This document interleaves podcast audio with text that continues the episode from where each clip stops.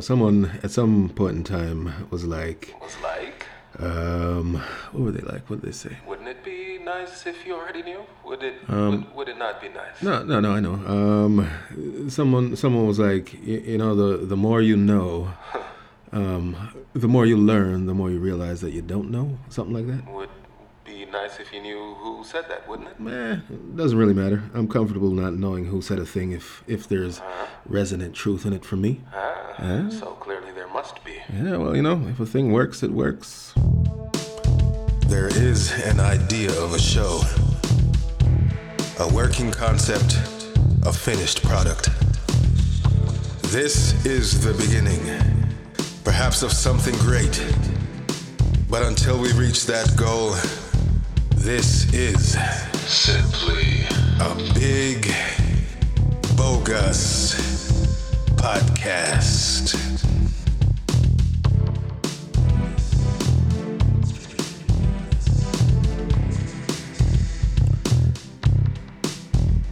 Yep. Someone somewhere also did say at some point in time that there is bliss in ignorance, and you know, ignorance and bliss. Is, is did I did I twist it out? I, I don't even know. You certainly twisted that up. I believe the phrase you're looking for is ignorance is bliss. Ah, yes, ignorance is bliss. Anyway, um, Anyway, what? What? well, I'm thinking. Where could you possibly go from there? Well, I'm thinking if uh, if the more you know, uh, the more you realize that you don't know, and ignorance is bliss. That means What does that mean? the the more you learn, shouldn't you be happier um, by realizing that you don't know shit? Um, I'm not certain that's how that works, but go on. well, I'm I'm just um, And keep in mind you have a show to introduce. oh yeah, um, Mighty Blackwood here, Big Bogus Podcast. That is my conscience. Hello. This is season six, episode six. Today we're going to be talking about diversion and recreation. All right, so strictly as a thought exercise, it, it occurs to me that you know, um, Haven't all these episodes been thought exercises? well, I mean, is there something else going on here?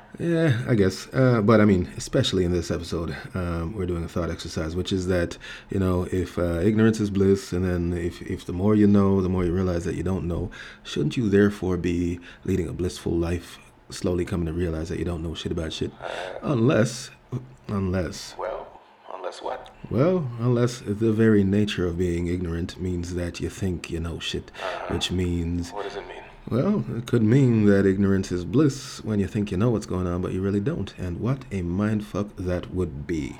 Okay, Well, in my limited experience, I, I believe that, you know, evidence points to the fact that most people who have a lot on their minds just turn out to be fucking miserable.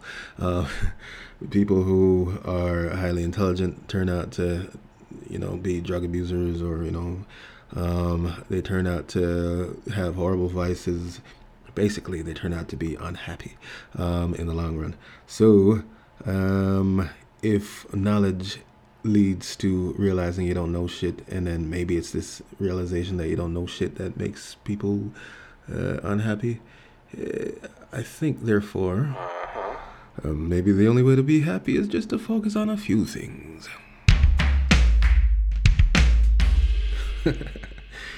All right, so uh, true ignorance is what I'm talking about. True unbridled ignorance. I mean, just not giving a fuck about anything that has nothing to do with your day to day, day to day. I can't even say it. Day to day life. Well, let me just say that does not sound productive or helpful at all to anyone. Yeah, and that's why this is a thought exercise. So anyway, what I, what I was saying is that, um, in order to be happy, suppose it's as simple as you know blocking out everything that doesn't have to do with you. True ignorance of the facts of life. Any examples there, Yeah. Chief? Well, uh, religion, to name one example, uh, but I'm not going to name any religions. I'm just saying in, in general. Um, let us just say, suppose you're a monk and all you do all day is eat and pray. Um, that's true ignorance of the facts of life, really and truly, no? Well, according to whom? According to me. Well, albeit, however, in my very limited capacity to understand what it is I do understand. However, um, I don't see any miserable monks. Well, I, I, I've never seen one anyway. how many monks have you seen in your life now? Well, not too many, but from what I've seen and from what has been represented to me um, via the various medias available to me, The what? I did I just say medias? Yes. Media is a plural, isn't it? Excellent, least you caught that. Go on. Yep. Um, in any example of any kind of monk-like character that I've ever seen my whole life, um, it has occurred to me that simplification of the daily activities of a person leads to happiness. It leads to bliss. Um, the more you have to do in life, the less functional you can be, and the less functional you can be, uh, the more frustrated you are guaranteed to be, um, and therefore, you know, misery, you know, uh, and uh, unhappiness. So, yeah, monks, in my estimation, happen to be some of the happiest people on the planet. And if you could change that word happiness for something else, what would it be? Because I have a feeling you must. Nah, I mustn't. We're talking about bliss, so I'm going to say happiness. I know what you want. You want me to say content. Monks are very content, but no, we're, we're, we're talking about bliss. Monks are in a constant state of bliss, as far as I'm concerned, anyway. Well, I am going to go ahead and put a stop to all of this madness. There is no science What? in your thought experiment that validates your claim that monks are some of the happiest people on earth. So Yeah, but let us strike that from the record, shall we? yeah, but we can use them as an example, can we not?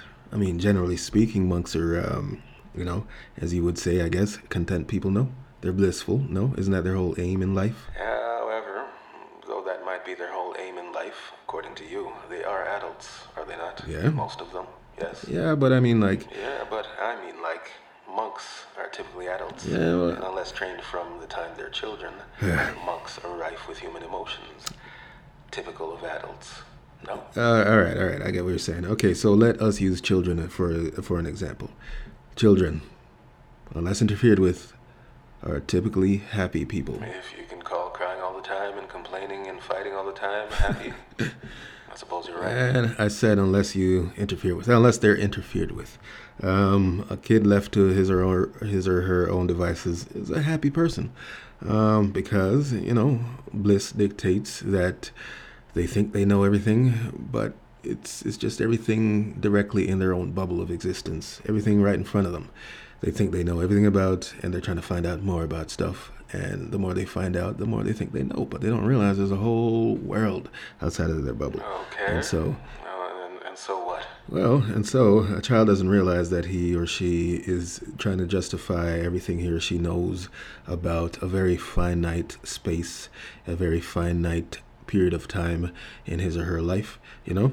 Um, and as we grow older, yeah, sure, our bubble gets bigger where, you know, there are more things that constitute our realization of, of you know, No, no, I don't know. there, there, there are more things that constitute our conception of our realities, but we somehow fail to realize that not much changes from the time you're a child to the time you're an adult. I mean, there's still a bubble of reality around each of us, and we're just trying to justify those things that exist within that bubble.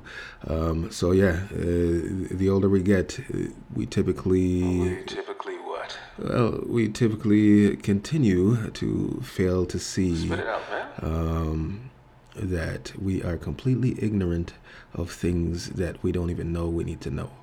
Not necessarily that we need to know, but we're completely ignorant of things that exist outside our bubbles of uh, reality. Okay, okay. And so, you know, if we get a glimpse of the things that exist outside that bubble of reality, that could be depressing. So I guess the the best way to remain happy within your little bubble of reality is to just decide what is important to you and what is not. And if something ain't important to you, just leave it outside that bubble and never think about it ever again. Let the powers that be handle that kind of stuff and just work on making better the things that are actually inside your control, inside your little bubble of reality. Yeah, ignorance is bliss, I guess. Um, but it's, it's your bliss to formulate. Okay, mind over matter and all that. Which, uh, which, which, by the way, actually lends to my original point that you know monks, since they're mind over matter and all that, Uh-huh. um, just like children when they grow up, um, Uh, okay, so we're mocking each other now. Um, what was I saying? Just like children, uh, no, no, not when they grow up. Just like children, um, they remain in their own little bubble of reality and they never really sway from that. They're just concerned with what um, is beneficial to them um, now and continuing, but, you know, very locally. They're not concerned with other people's business. All right, so what is total happiness? What is bliss? I took a second and I looked up the definition, and it turns out the definition of bliss literally says, um, in part, that it is a state of total happiness um, where one is oblivious to everything else. now, that's just me paraphrasing, but literally, being totally blissful means being oblivious to everything else. And what the fuck did I just finish saying a second ago? In order to be happy, you have to really disregard everything outside of your own personal little little bubble. Um, uh, granted that the things within this personal little bubble are not causing you pain and suffering and all that. Uh-huh. So, what is happiness? What is happiness indeed? What is it? Well, if happiness, um, put it this way if the things within your personal little bubble do cause you pain and suffering, then happiness, of course, naturally means escaping that little bubble for, you know, an excursion, a vacation, some play, whatever. Just anything that gets you outside of that little bubble, that would be your definition of happiness. Now, if your little bubble is perfect, happiness might mean simply remaining within that little bubble and ignoring things outside of it. So, you know, happiness is subjective. It, it, it all depends on what the needs of the individual might be. Or is it maybe? Yeah, it doesn't matter. Um, What is your ultimate point here? a little, a little early for an ultimate point, isn't it? Never. The sooner you get to an ultimate point, Yeah. the more we can talk about, the more we can pack into an episode. Is there an ultimate point? Yeah, there is. Um, happiness um, cannot be left up to other people. It is up to each of us in our own power, within our own abilities. Wow. Uh, I feel like I'm mumbling. That's because you absolutely are mumbling. Get to the point, please. All right. Um, I guess uh, I guess the, the word I was looking for is volition. By our own volition, we have to get to a state of happiness by ourselves. Um, so what I mean is that um, you know you have to figure out yourself and figure out your own wants and needs, and then figure out how to maintain in a state of perfect harmony. Of, of course, I mentioned it before: consumption, conservation, and construction. Well, you know, there's another saying, um, above all, to thine own self be true, or something like that. I don't know, I'm just paraphrasing. But the point is, you have to know yourself, because if you don't know yourself, then you're not going to know what you need to consume, what you need to conserve, and what you need to construct for you to be a productive, sane, happy individual. Um, the alternative to not knowing yourself is to just submitting to someone else's will, will, will, will, and whims, and all that stuff. And that might bring you happiness, but what are the chances, right? Indeed. Absolutely. What are the chances? Uh huh. Um, I recommend, and I believe I will always recommend, that a person figures out what he or she can easily consume, conserve, or construct and by easily I mean just like effortlessly. Whatever it is that you can do. For instance, for me, it's uh, drawing. I can construct pictures with a pencil and paper um, with relative ease. That is a part of me that is in my control. So, if I can figure out a way to do that on a regular basis, that solidifies who I am within my little bubble, and it can um, dictate the things that I consume and the things that I conserve, and that could build the sort of character that you know ultimately brings me happiness. Okay. How so? Well, you know, the closer I get to total autonomy within my little bubble, to total harmony within my little bubble, the less I have to focus on nonsense outside of it. Okay. And what is your final word here? How do we wrap this episode? Okay, well, diversion and recreation are necessary parts of life. Uh, we all need it. But if you find yourself constantly running away from your little bubble, chances are that little bubble is not for you. There is an idea of a show, a working concept, a finished product. This is the beginning, perhaps of something great. But until we reach that goal, this is simply a big, bogus podcast.